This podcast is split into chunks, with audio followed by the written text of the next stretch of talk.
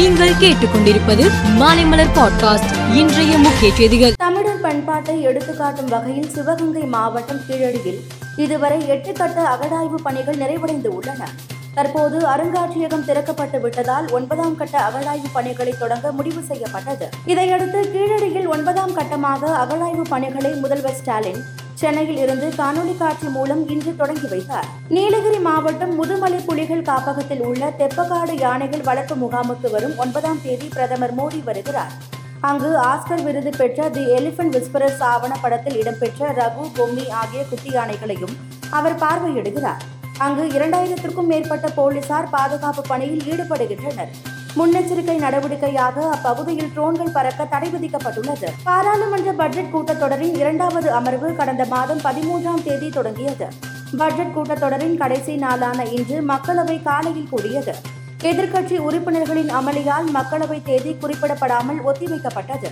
இதேபோல் மாநிலங்களவையும் தேதி குறிப்பிடாமல் ஒத்திவைக்கப்பட்டது. மூத்த காங்கிரஸ் தலைவர்களில் ஒருவர் ஏ கே அந்தோனி இவர் முன்னாள் ராணுவ மந்திரியாக பதவி வகித்தார். பிரதமர் மோடி குறித்து பிபிசி சேனல் சார்பில் வெளியிடப்பட்ட ஆவணப்படத்திற்கு கண்டனம் தெரிவித்திருந்த ஏ கே அந்தோனியின் மகன் அனில் அந்தோனி காங்கிரஸில் இருந்து விலகுவதாக அறிவித்தார்.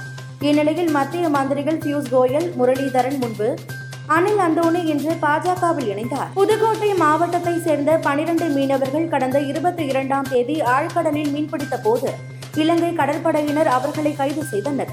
எல்லை தாண்டி மீன்பிடித்ததாக கூறி கைது செய்யப்பட்டு இலங்கை சிறையில் அவர்கள் அடைக்கப்பட்டனர். இந்நிலையில் கைது செய்யப்பட்ட பதினோரு மீனவர்களை நிபந்தனைகளுடன் இலங்கை நீதிமன்றம் இன்று விடுவித்தது. இங்கிலாந்தின் புதிய மன்னராக மூன்றாம் சார்லஸ் கடந்த ஆண்டு அரியணை ஏறினார்.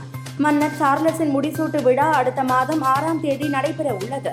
இந்த முடிசூட்டு விழாவின் போது பாரம்பரிய மரபுப்படி மன்னர் சார்லஸ் கையில் செங்கோல் தடி ஆகியவற்றை ஏந்தி அரியணையில் அமர்வார். இந்த விழாவில் பங்கேற்க உலகம் முழுவதும் உள்ள இரண்டாயிரம் முக்கிய பிரபலங்களுக்கு அழைப்புதல்கள் அனுப்பப்பட உள்ளன. உலக அளவில் அதிக சம்பளம் பெறும் வீராங்கனைகளின் பட்டியலை போக்ஸ் பத்திரிகை நிறுவனம் வெளியிட்டு உள்ளது. இந்த பட்டியலில் ஒலிம்பிக்கில் இரண்டு பதக்கம் வென்ற இந்தியாவின் பேட்மிண்டன் வீராங்கனையான பி. வி. சிந்துவுக்கு பனிரெண்டாவது இடம் கிடைத்து உள்ளது.